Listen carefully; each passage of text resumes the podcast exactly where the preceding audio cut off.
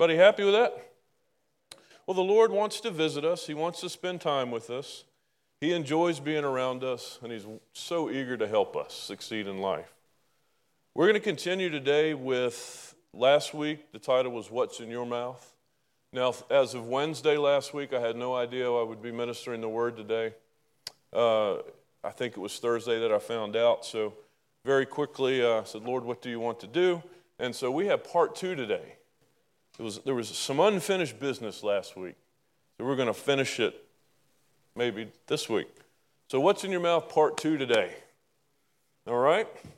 So, we're going to cover some things from last Sunday. Uh, Derek did a great job Wednesday night of really digging into the love of God and our identity in the love of God. I'm going to repeat some things, so you're going to hear some things over, but I'm going to add some new layers to the cake today we didn't deep dive on a few things. I'm going to deep dive on a couple things that we didn't do last week.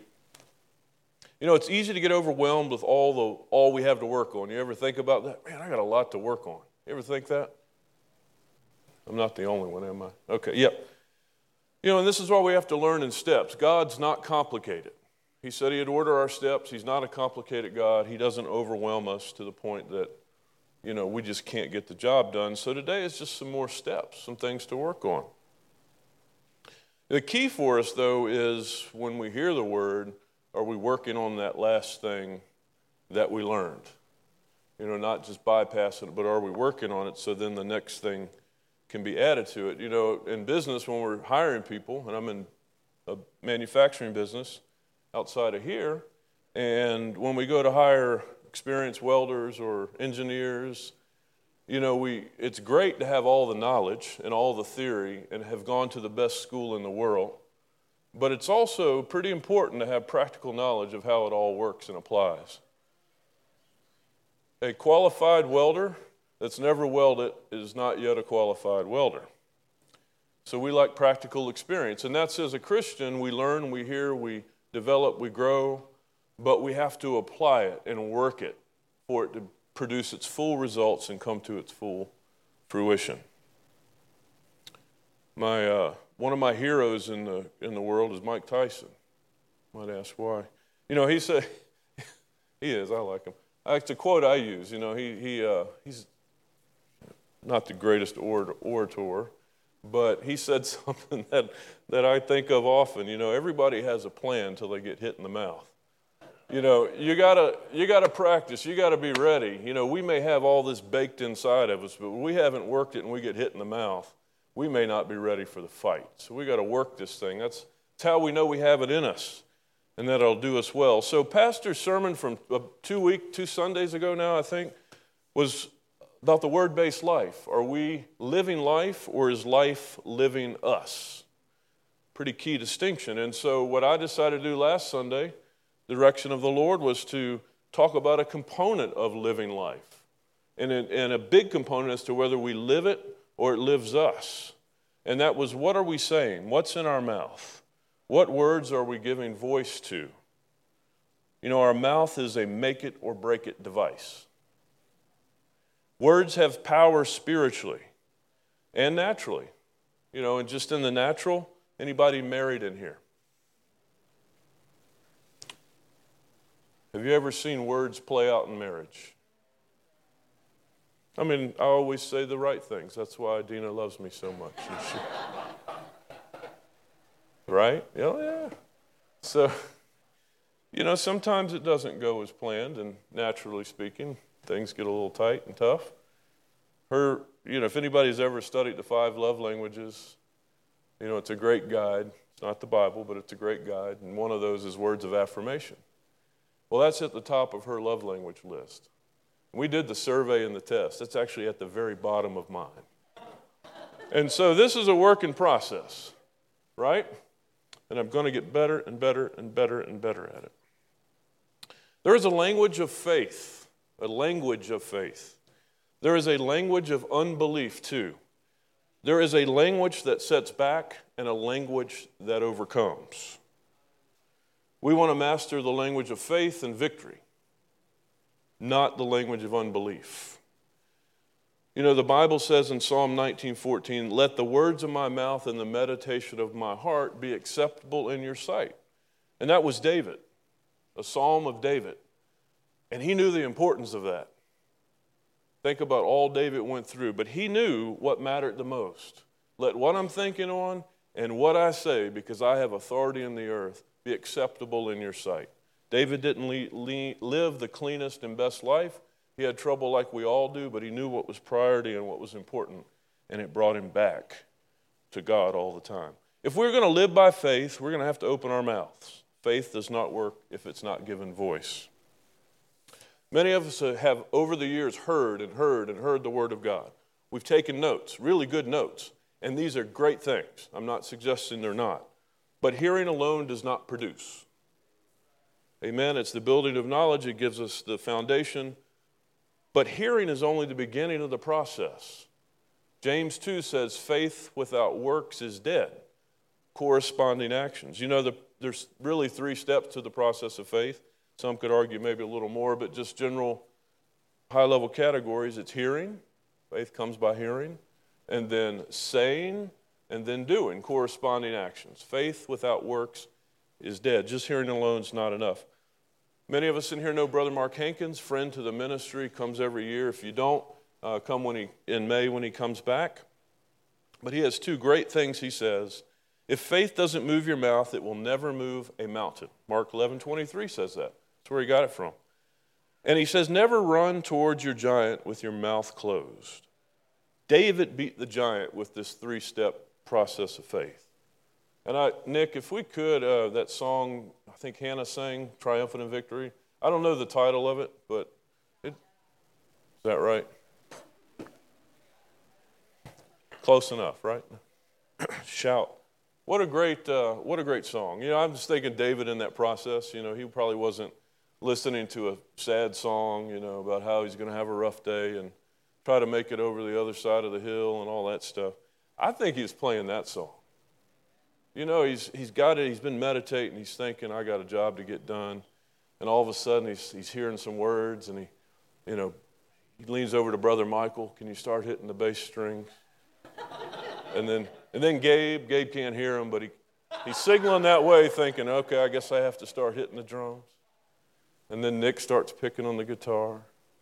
And Garrison's shouting in the microphone at everybody, telling them to get in sync. Brother Durwood, where are you, bro? He sat in the back. He didn't want to be picked on this time. You know, he says, bring some of that bass voice in with the cowboy wear he has on today. You know, we're here to fight. And then the ladies come in to bring us up to a high level. And I could just, you, you could see him getting a little swagger thinking, all right, now we're talking. We're going to get ready to roll. We're going to go kick Goliath, uh, you know. Anyway. So let's work on some confessions today. We're going to make you work again. I have the peace of God which surpasses all understanding. I am redeemed from the curse of the law because Jesus was made a curse for me. I am free of anxiety. I am free of stress. I am free of worry. Free of pressure.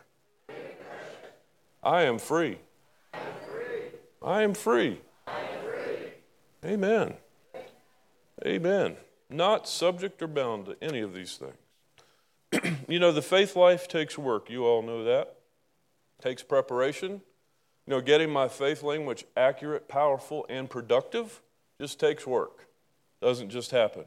You know, we don't learn a foreign language overnight. I'm sure Pastor and Miss Glenna didn't learn any languages. They did. They're stopping Dubai last night. They probably didn't learn whatever they speak in Dubai now. I think it's English, but anyway, they probably didn't learn that overnight. You know, do we want results? Those are questions we need to ask ourselves. Do we really want results in life? It's going to take some work to get there.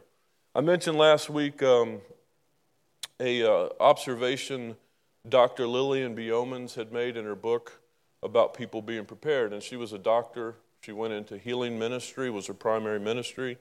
And her observation about people who got healed and didn't get healed and I actually said it was Susan Yeomans last week, and I was thinking about Susan Cope and the gravy she makes for men's ministry. That must have been what it was. No, it's a little typo. But her name is actually Lillian. And she said, along the lines of, of people want to be healed. We all want to be healed. God wants us to be healed. And people would come and to be, have hands laid on them, and that's good. But she would observe out in the audience that they weren't listening, weren't paying attention. When asked questions, the response, you could tell there was no meditation. There was no building that vision up on the inside. There wasn't a lot of work behind it.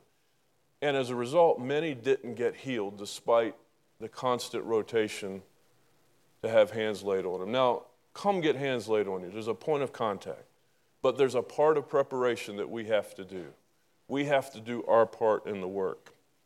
So, I'm going to cover a few things that we did uh, last time, but add a, add a few elements to it. So, and I put them in sections. You know, why does God, why does giving voice to words matter, and why does saying matter?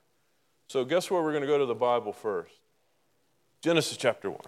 Answered it for you. And I'm just going to skim through it to kind of give some categories of why, does, why do words matter. So, in the beginning, Brother Derek hit this nicely. In the beginning, you know, uh, there was God, and God said, and he was hovering over the face of the deep in verse 1, 2. And then in verse 3, that's where faith was hovering, verse 1 and 2, ready to be released. And in verse 3, God began to release his faith and create things.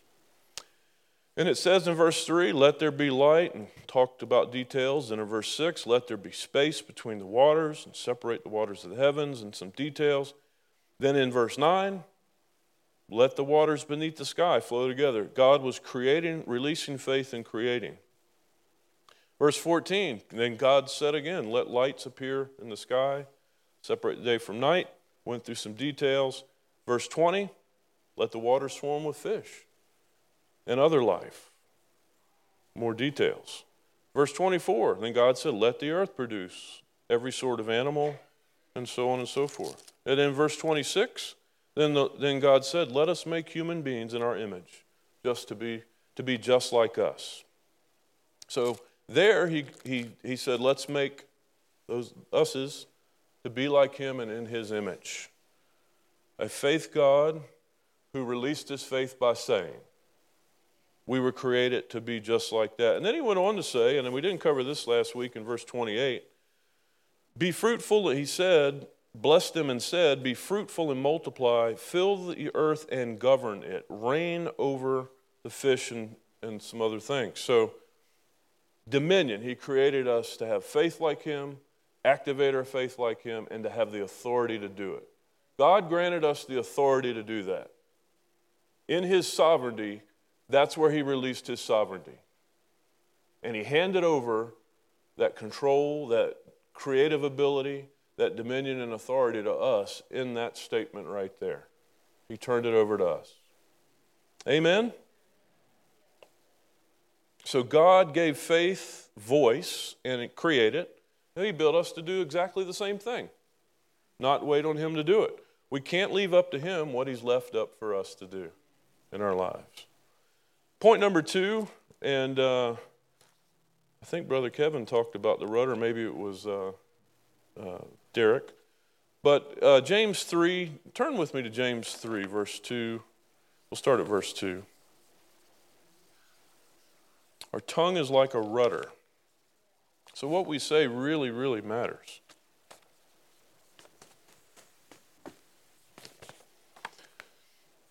Indeed, we all make mistakes, for if we could control our tongues, we would be perfect and could also control ourselves in, any, in every other way. Now, we didn't stop there last time, but if we could control what we say, if we could control our tongues, the Bible says we would be considered perfect and able to control ourselves in every other way. How powerful is the spoken word? The power of death and life is in the tongue. The Bible in the New Testament, if the Old Testament's not good enough for you, the New Testament says, if we could control our tongues, we would be perfect. It's kind of hard to grasp, but that shows you how powerful what we say is. doesn't matter our level of intelligence, background, doesn't matter. Uh, doesn't matter how long you've been a student of the Word We have to stay on top of this. We've heard pastors say that many times. He's preaching at a level that we're all trying to learn and keep up with, but he has to practice what he preaches every single day. The faith giants of the world have to say the right things on Monday morning. They have to do exactly what they're asking us to do today. We have to stay at it. so, our tongue, what we said, determines our course, it sets direction. Uh, it doesn't take much to have a big impact, as we can see in here. A small rudder makes a huge ship turn wherever the pilot chooses to go, even though the winds are strong. In the same way, the tongue is a small thing that makes grand speeches, but a tiny spark can set a great forest on fire. Back to the marriage example. Doesn't take much. Just a little glimpse of the wrong thing can go the wrong way. So, what we say has to be led and managed like a ship, you know, a guidance system, and just a little bit of it can determine the course we're on. Back when I was in high school, I lived right on the um, East Coast, right Hampton Roads area, and we would go sailing. It wasn't a dinghy, it was like two feet longer than a dinghy, but not much better than that. And we would go out and sail, and uh, I learned the importance of a rudder in that occasion, you know, with one that works and with one that doesn't. Uh, we went out sailing one day, and of course, being high school students, you know, you can walk on water and you don't think through a whole lot of things, and you know, you'll be alive tomorrow no matter what type of thinking. And we got out there, and storms would always come up about four or five o'clock, and they just, I mean, they come fast and furious. It's sunny, everything looks great. And of course, then we couldn't check our, back then, check our apps to see that a storm was coming, right? You just looked up and you heard thunder, and believe it or not, a storm would come. You know, the app, app didn't get us there back then. But it would come up quick, and we thought, okay, this day, humidity's down, maybe it won't be so bad. You know, we're bravado, nothing can stop us. We're out sailing, and a storm came up. Anybody ever been in a small boat in eight to 10 foot swells? 60 mile an hour winds. It's a different experience. So we were in this little sailboat, and we said, okay, we've got to get it. We're probably three, 400 yards from one of the jetties we could get behind and try to get back in and we got caught in those swells and went to turn, and the rudder snapped on the back of the sailboat. That's how messed up. So, immediately in a boat without a rudder, you start to do this. You know, loop de loop stuff, King's Dominion level stuff, you know.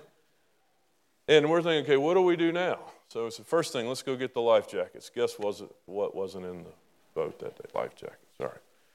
First thing. Then we said, well, there's a motor, an outboard motor on the back, you know, for those who aren't great sailors, you cheat with an outboard motor on the back. Let's go fire that up. Guess what? Didn't start.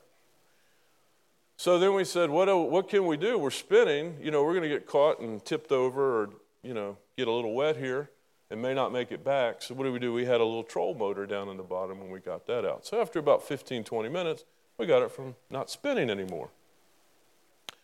And in that time, that rudder was broken and throwing us in a loop a storm went by, and this is quite a while at that point, and we're just thinking we can, we're just going to try to stay alive. That's the goal here. And when it all came, storms go so fast, the sun would come out and things would calm down pretty quick. And we looked up, and we were about 100 yards away from an aircraft carrier coming into port. Now, that, those guys didn't look like the storm bothered them a whole lot. you know, it's just coasting in. We have no rudder, we have a little troll motor, and we're thinking, this is a bad day. But at least we made it through the storm. Anyway, I want to use an example. That day, the rudder is very impactful. I mean, think about the things we say that could send us in a spin. We got to get that right. With the rudder, you might make it to live another day. Words were so important, uh, you know, back when Jesus uh, was buried and he had talked about his resurrection. You know, one thing the Pharisees and, and key leaders tried to do, they paid the officers a bribe to say, you know, Jesus was resurrected. He rose from the dead. And he went on and he did exactly what he would say. But those Pharisees said, hey, officers, go tell everybody the disciples came and stole them. Your testimony, your words to that end will put this resurrection thing down. It'll put the message of Christianity on the back burner. Think about in the court of law, oaths and testimonies. Sometimes the biggest cases which we see on, on TV nowadays, are determined by a word or two, right? Is it the right word? Was it used correctly? And was it used in the right sequence? Words matter. So, controlling our thoughts, another uh, reason why giving voice to words matter. Controlling our thoughts, taking them captive. You know, that's a component of life. We have to get a grip on what we think, and we can do that with our words. We control what we think by what we hear when we say. Mouthful. We control what we think by what we hear, by what we say. Kind of cycles. Joshua, um, well, let's go to, you don't have to turn here, I'll flip over. Philippians 4 8. Fix your thoughts on what is true and honorable, right, pure, lovely, and admirable. Think, meditate upon these things that are excellent and worthy of praise. The Bible tells us this is what we're to think on. And it uses the word meditate, which is to process and moan, to growl, to make noise, to mutter. Uh, it's not just a silent mental processing, it involves a speaking in the thinking process. Joshua chapter 1, I won't go there today, but you know, Joshua, Moses had just passed away or, or left, and now Joshua is holding the bag of leadership, and uh, he's nervous. You know, he wasn't the most confident to start with, and now what do I do with all these crazy people? That's exactly what was going through his head. Well, the Lord said, Don't let this book of the law depart out of your mouth. Here are the instructions, here's the promises. You're going to have to keep it constantly cycling through to keep your thoughts from overtaking, that those thoughts of fear, of worry, of insufficiency. That's how he got rid of that. He constantly meditated. He had to arrest his thinking. Think about if he hadn't have been talking the word of God, what God just said, thoughts galore. Train wreck waiting to happen. Our minds are a battlefield. You know, they share space with, uh, you know, fear, worry, doubt, uh, the past, uh, share space with what we believe in faith. So, with the Word of God, they share space in our minds. And we've got to work to get them out. They don't just leave on their own, they don't leave just because we hear. I talked about uh, fear, worry, doubt, past failures, you know, depression, those thoughts that run through. And over the course of the last couple days, you know, genetic and cultural conditions that just live, they're alive in our psyche. Things from the past, genetic predispositions, cultural experiences and predispositions that are, that are just baked into the way we think and how we think about whether we can overcome them or not. I think it's an idiom. I don't want to sound like an idiot, but this, I didn't do so well in college English, so, but I think this is an idiom. Bear with me. But it's kind of reflective of our, what lingers, those embedded thoughts that are in our minds, how we subconsciously filter our life through these things. And that determines our activity of faith towards them. You know, I, I grew up, here's one, it's just a matter of time before I get sick. Has anybody ever said that, thought that, heard that? Or I'm due for something this time of the year, it's turning cold. I mean, that's almost like a rite of passage in a lot of households, right? Bam, got the flu again this year, told you. It sounds funny, right? And it sounds like, well, what's the big deal? But we are getting it every year. So here's the idiom, if that's what it really is. But this is just some, some filters of how we think through things. I never had a slice of bread, particularly, particularly large and wide, that did not fall upon the floor and always on the buttered side. it, know, picks all that dirt and stuff up, and it's like, yeah, there's the only piece of toast in there. You know what I'm saying? Does anybody ever feel like that? Like one thing after the other. You know, if my toast is going to fall, it will be on the buttered side, that type of stuff. We have to train and direct our minds. Our flesh will not get rid of, get rid of this thinking on its own. Flesh cannot fix flesh. The Word of God is what fixes flesh. Anybody here happy to move on? So, words are tools that regulate our mind. Uh, you know, there's some skeptic, skepticism on faith declarations. I've had them in my past. I don't anymore. I believe everything I say will come to pass. Um, and you know, all up to it's all up to God doctrine. I know it's not necessarily, necessarily deliberate, uh, but it flies in the face of these principles that I don't have to make declarations because it's really all up to God. Well, that's that's a doctrine in itself because it disagrees with the doctrine of the Word of God. And I'm not saying it's deliberate, it's just predominant in a lot of Christian circles. And we have to declare by faith because God told us to do it. That it'll, it'll reshape and rewire the way we think and produce results. I have to flush out, you know, this mental and emotional mess that's in me uh, so that the Word of God can prevail. Remember the example last Sunday of a pure, clear glass of water? That's our, that's our perfect man with everything right. That the sin and stains of life and the things we think on and say begin to drop contaminated things in that water. Picture like grape juice. It's clear water until you put that first drop of grape juice in there. So these things, whether big or small, inconsequential, they may seem, they start drip, drip, drip, drip. I have to flush fear and worry out. I can't keep talking about it. Then we also said what we say indicates what's in our heart. Now we're going to get into the fun part. And we t- did anybody take their inventory this past week about what you're saying? Ooh. Okay. I'm going to take that as nobody did their work, so I'm coming hard and strong right now, all right? Hold on. You know, the Bible says, Luke 45, a good person produces good things from the treasury of a good heart, and an evil person produces evil things from the treasury of an evil heart. What you say flows from what's in your heart. What's in there? Uh, Matthew 12, I'm going to end with 37 because it talks about what's in there. Out of the abundance of your heart, your mouth speaks. For by your words you will be justified, and by your words you will be condemned. You'll be determined free or guilty by in the, the, the game of life by what we say. From the abundance of your, how, your mouth, the heart speaks. We'll talk a little bit about inventory here in a second, but what do you say immediately when you stub your toe? What's on the inside? In the heat of the battle, we were just uh, yesterday at these uh, Christian school basketball games. And in the heat of the battle, and I'm not throwing any stones because we're having to work on Dina. No. no. I'm a little competitive. She is too. We both were grew up in Hampton Roads in the public school system. So there's a lot to flush out. Brother Stu went to, he was in the Hampton Roads school system. He's still working on flushing his words out too. So you can't make any more up than we heard there. Uh, but anyway, you can see a great display of Christianity at a Christian school basketball game at the heat of the moment. You know, bless the Lord.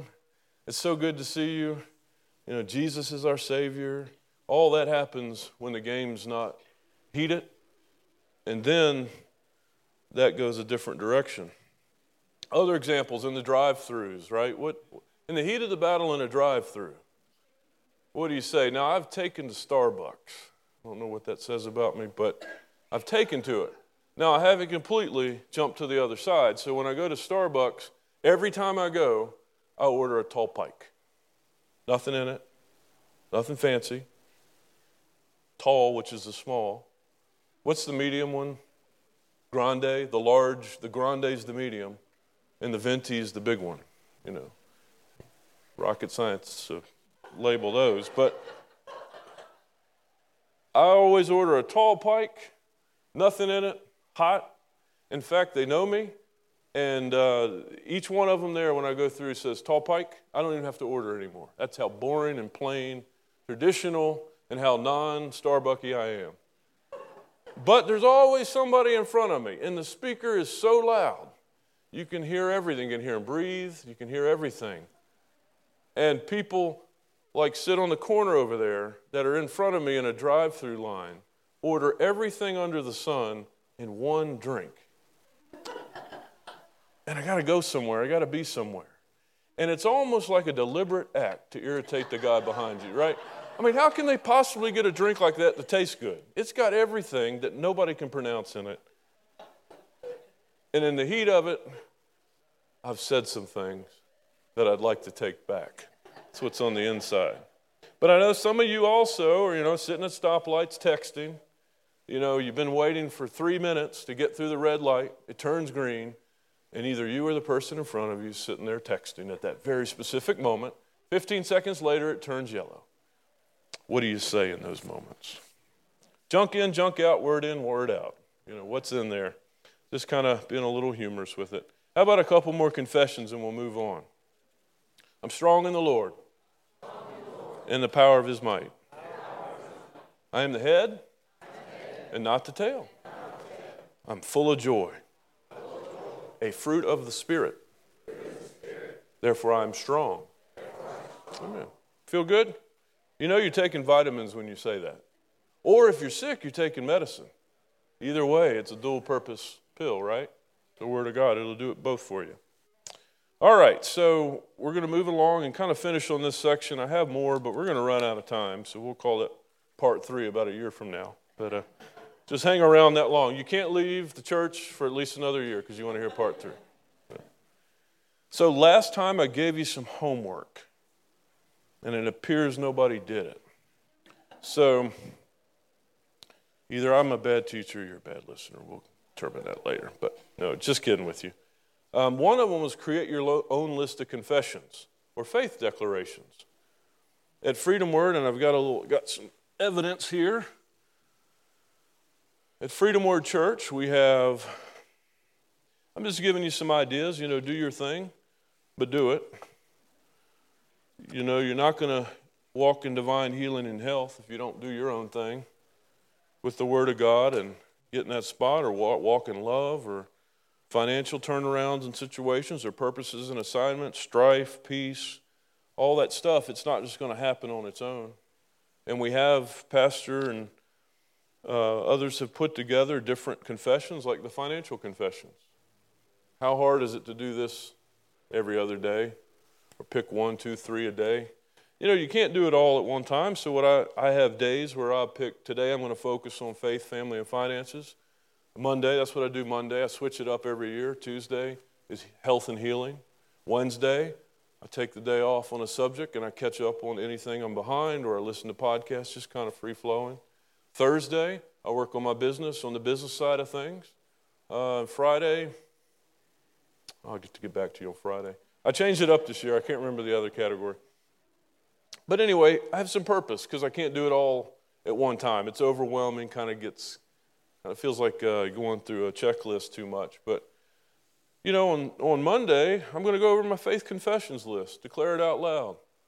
You know, that when I start, um, I, don't, I don't feel like I'm flowing in the Spirit. I don't feel like faith is even within reach. Um, maybe a little grumpy, maybe rushed.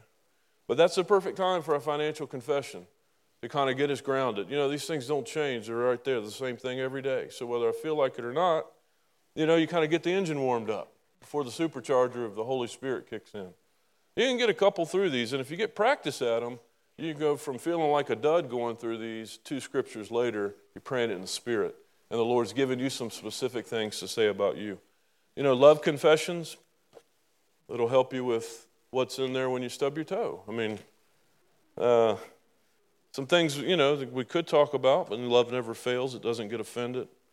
Might be good to hear yourself say that before you go to work tomorrow or church. Healing scriptures. Tuesday morning, healing scriptures. We do them more often. I mean, Dean and I do at least three every night before we go to bed. But that's, I'm just giving you some ideas. You do your thing that works for you, but this is what works for me. And it didn't happen overnight. It's taken years to get there. I shared with you my little, uh, my little black book last week, kind of 15 years in the making. So it's not overwhelming. I had a back of the napkin notebook set up when I started. But a confession that we put together off of a proverb, Proverbs chapter 2. Once again, just giving you ideas. Taking the scripture and personalizing it. I'll just give you a couple lines. I receive your words, I treasure your commands within me, so that I incline my ear to wisdom and I apply my heart to understanding. Now, this is personalized version of Proverbs 2. I cry out for discernment. I lift up my voice for understanding. And many times when I even get to that verse, I said, Lord, I have no idea what to do today, but you do. And you promised me in your word, I'm three verses into it, you promised me in your word that if I cry out and if I lift up my voice to you, you'll help me understand what to do. So I feel better already that it's on you to help me do this because I you know, personally don't feel it yet. But I know I start to get in the rhythm of the Lord. Once again, another idea. We have some foundational scriptures, you know, for Psalm 23 the Lord is my shepherd, and I shall not want. You want to get charged up? You want to go from feeling like a void and a dud to I can conquer the world? Start reading through that. Psalm 91, Psalm 112. I've got in my wallet, uh, Gabe did this as a Christmas present. I think he did this so he didn't have to buy me anything. But no, I'm just kidding. He really meant it. This he he printed up uh, years ago now Ephesians 1, 15 through 20 confession card so that it would fit my uh, phone case. So I could stick it in there and remind me, you know, just reminders. Faith is not a feeling, it's a choice followed by an action. These things help you get there. They help you build some consistency when you don't feel like it. So let, us get to inventory and we'll finish there today. Everybody good? Some new inventory? Inventory checks. So the Bible says to examine yourself. It doesn't sound so fun. And when we do, it really doesn't sound fun. But in 2 Corinthians 13 5, it says, Examine yourselves as to whether you are in the faith. Test yourselves. Do you not know yourselves that Jesus Christ is in you, unless indeed you are disqualified? So it is self examinations of our condition of faith or how we're living life uh, are a godly thing to do. How do we know where we are if we don't step back and examine? And we, a part of that's examining what we say, a big part of it. It's an instruction, it's a command, it's not a suggestion. It says, examine yourselves. You know, how, how, if we had a, we're baking some brownies right now, and on the back of the Betty Crocker box, there's four things you have to do, right? Eggs, maybe, mix the dry mix, vegetable oil, stir it all up, or something like that. Now, if you step one, miss one of those four steps, probably a problem, right? Dina's famous. I'm picking on my family. She's famous for making something like peanut butter cookies, and we're out of peanut butter. it's just not going to work. Can I get away without using the oil? No, it's going to be a glob of dry flour. But I think she does it just to get at me. We have to follow the instructions, make sure we're getting them all right. You know, the, the Lord said in Malachi 2 17, You've wearied me with your words, you know, evil words. Now, nobody in here probably is, well, hopefully not. You know, he was talking about there about people saying that evil's good and people who are doing evil are good and, you know, getting it backwards kind of just hit me. You know, we, all these rock stars and athletes and things that are acting like a fool saying all the wrong things, pushing propaganda that's against the Word of God, and we love to watch them and celebrate them and tag them and talk them and tick them and all that stuff. Anyway, we'll move on from there. But uh, more in our circles, our everyday lives complaints, doubt, unbelief, words contrary to the Word of God, big and small, murmuring, not muttering. Muttering's good, it's meditation. Murmuring, not good. Has anybody ever murmured? And murmuring, let me define it, then you can answer the question. It's whining, moaning about something you don't like with the intent of getting others to agree. Anybody ever done that? Hmm. Okay. Think about the Israelites in the wilderness. I mean, Moses got to the point, he started calling them, God, they're your people. Right? You know, he went from, yeah, I'm the, I'm the leader, you know, I'm glad to have this title, to, I don't care if you take them out. And then he had, had a second thought and said, Well, Lord, spare them. If you'll do anything for me, just spare them. But they're your people. So they were murmuring. You know, God gave them manna. And what did they do? Complained about that. He gave them a, a pillar of fire to go by night, right? I may get some of this backwards. But anyway, he gave them light to know where to go. And they complained about that. You know, during the day, there were, he gave them complete and exact guidance. He took them through the Red Sea, parted the water. You know, and they, somebody complained they had mud on their boots. People complained against how Pastor Moses was doing things. Amen. Okay. Ready to finish on inventory? All right, so those things we become accustomed to saying. You know, we're talking about that pure glass of water and all some little contamination from talk about worry and sickness. We had some contamination. So th- this is along that, that line, you know, stuff that's embedded in us, things that we need to perform a root canal on to get out of our belief system. Anybody ever had a root canal? That's what we need to do spiritually, mentally. Last week we said some things like, anybody heard tickles me to death? No need to die if you're in a tickle fight. Fair to middling. Middling, middling. Lord willing, and the creek don't rise. Johnny Cash sung a song about that. I found that this week. It's pretty pathetic, but he was good at, at the guitar and how he sang. If it weren't for bad luck, I wouldn't have any luck at all. I'm always a day late and a dollar short. In Murphy's Law, I told you last week that Murphy's Law actually had a plaque in my parents' house that actually had Murphy's Law up there. So that way, on the way out, I could remember that if something could go wrong, it would. But I, I remembered over the course of the week that wasn't it, and at the worst possible time, right? If something could go wrong, it will at the worst possible time. That's how I grew up thinking. That's contrary to the thought life of the believer. So here's, you want some new ones? Because I mean, I'm sure nobody's thought about these or participated in them. Think I'm catching a cold. Well, you might be dealing with something, but why bother catching it? You kind of put your hand behind your back, you know? Resist the enemy and he shall flee. That's what the word says about that. Now, I got caught on this one this week, so don't feel you can look at me strange. I asked somebody how they were doing. Think uh, I'm here and getting by. That's about the best we can expect, right? And I thought, you know, I did notice that didn't sound right, I, but I didn't respond correctly. Like, yep. And then I said, yep. It's pretty bad. So this week, I'm going to practice my words. I'm not going to ask anybody how they're doing. I'm just going to say it is good to see you. You look well and keep on walking. So help me out this week. I'm not interested in how you're doing. I'm just interested that you're doing well this week, okay? But I'm practicing if I mess it up. Anybody ever said I'm worried sick? Hmm. You know, worry is a sin. Sin will make you sick for sure. Right? There's no need to like help it. What about that just took my breath away? I mean, these are all kind of some of these are funny and lighthearted and sayings, but you said, did a drop of grape juice in the clear water of faith. I'm just giving you some extreme examples. You know, why fight against God? He's the one that gave us, gives us breath every day. You know, just don't fight against Him. Why does that always happen to me? You know, I think that's uh, part of the Murphy's Law. And you know, Ed Murphy was the guy that came up with it. Not Eddie Murphy, but a guy named Ed. He was an aerospace engineer. So if there's engineers in the house, Julie, you guys came up with this stuff, all right?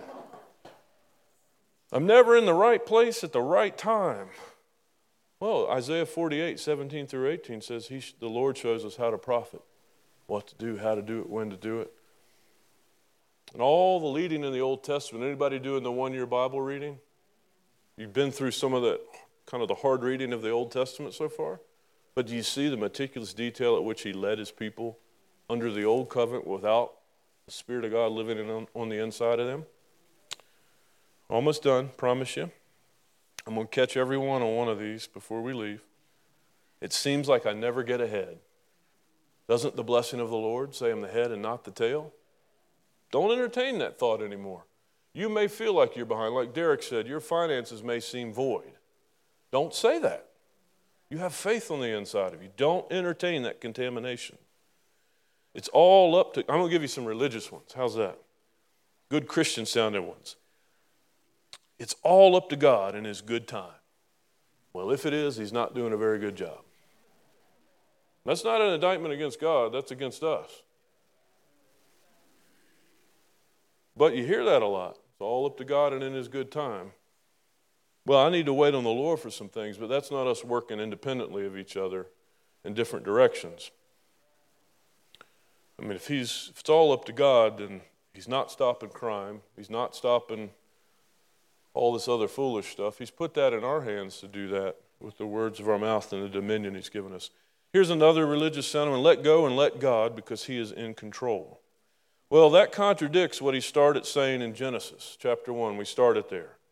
So that statement itself incorrectly shapes the lens and basis for the principles we believe in. I know this is some hard saying. You know, if that's true, then why pray? Why go on a diet? He's either going to make me skinny or not. Well, there's some things I have to do. He's not in control of all of that. He put me in control of it. And the Bible says to ask and it'll be given, seek and you shall find.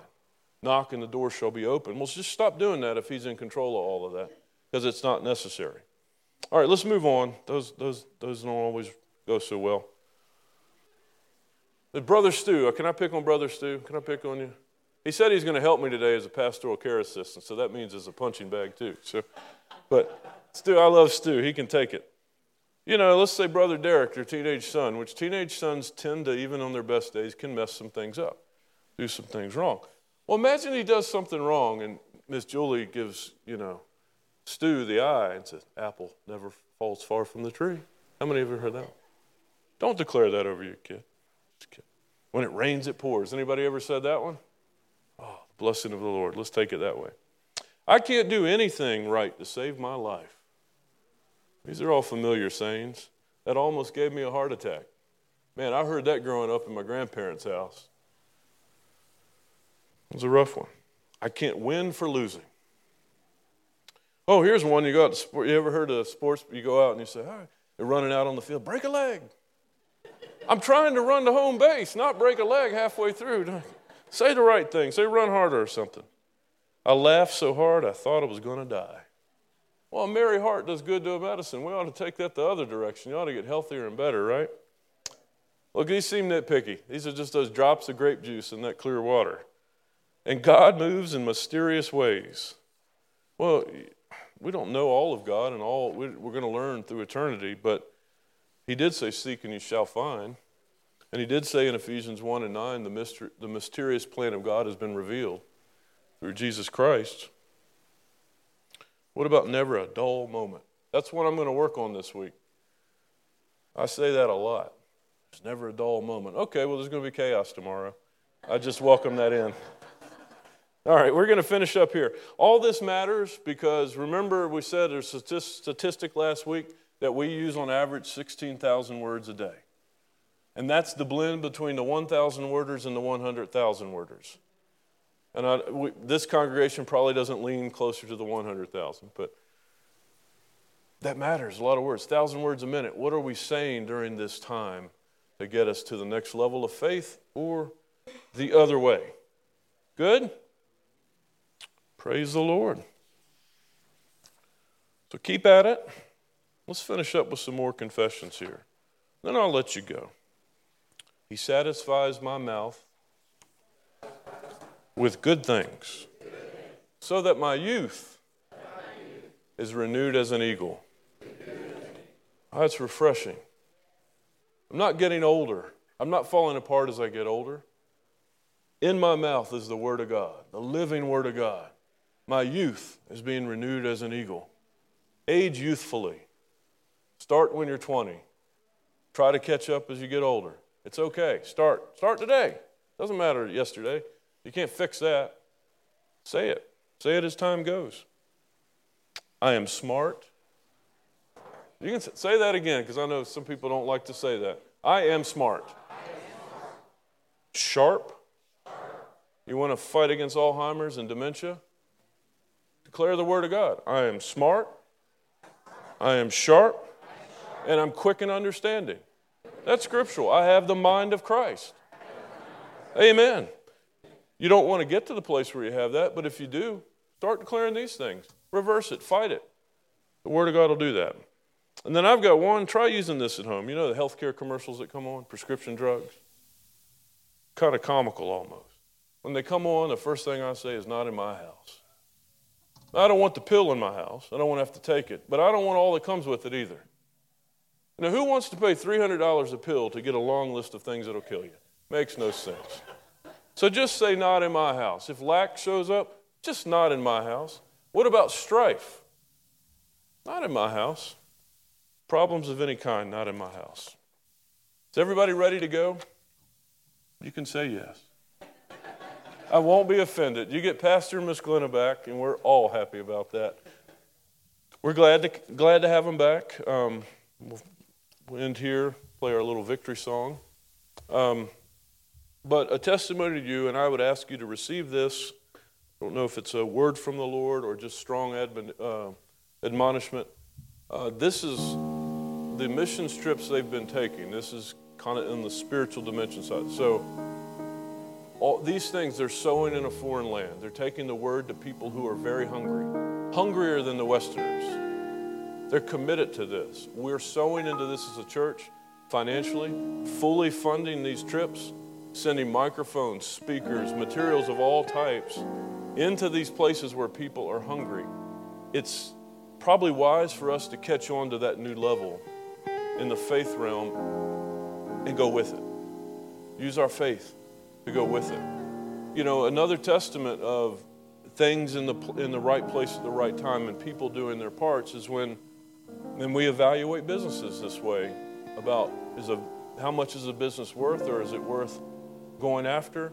Is how strong is the leadership and is the organization holding together? And we look at when the boss goes or the hero goes, does this thing still run just the same for a while? That's a more valuable business than, than when it doesn't. And so, while they've been gone on this long trip and then an overnight delay that we didn't expect, everybody's been doing their part.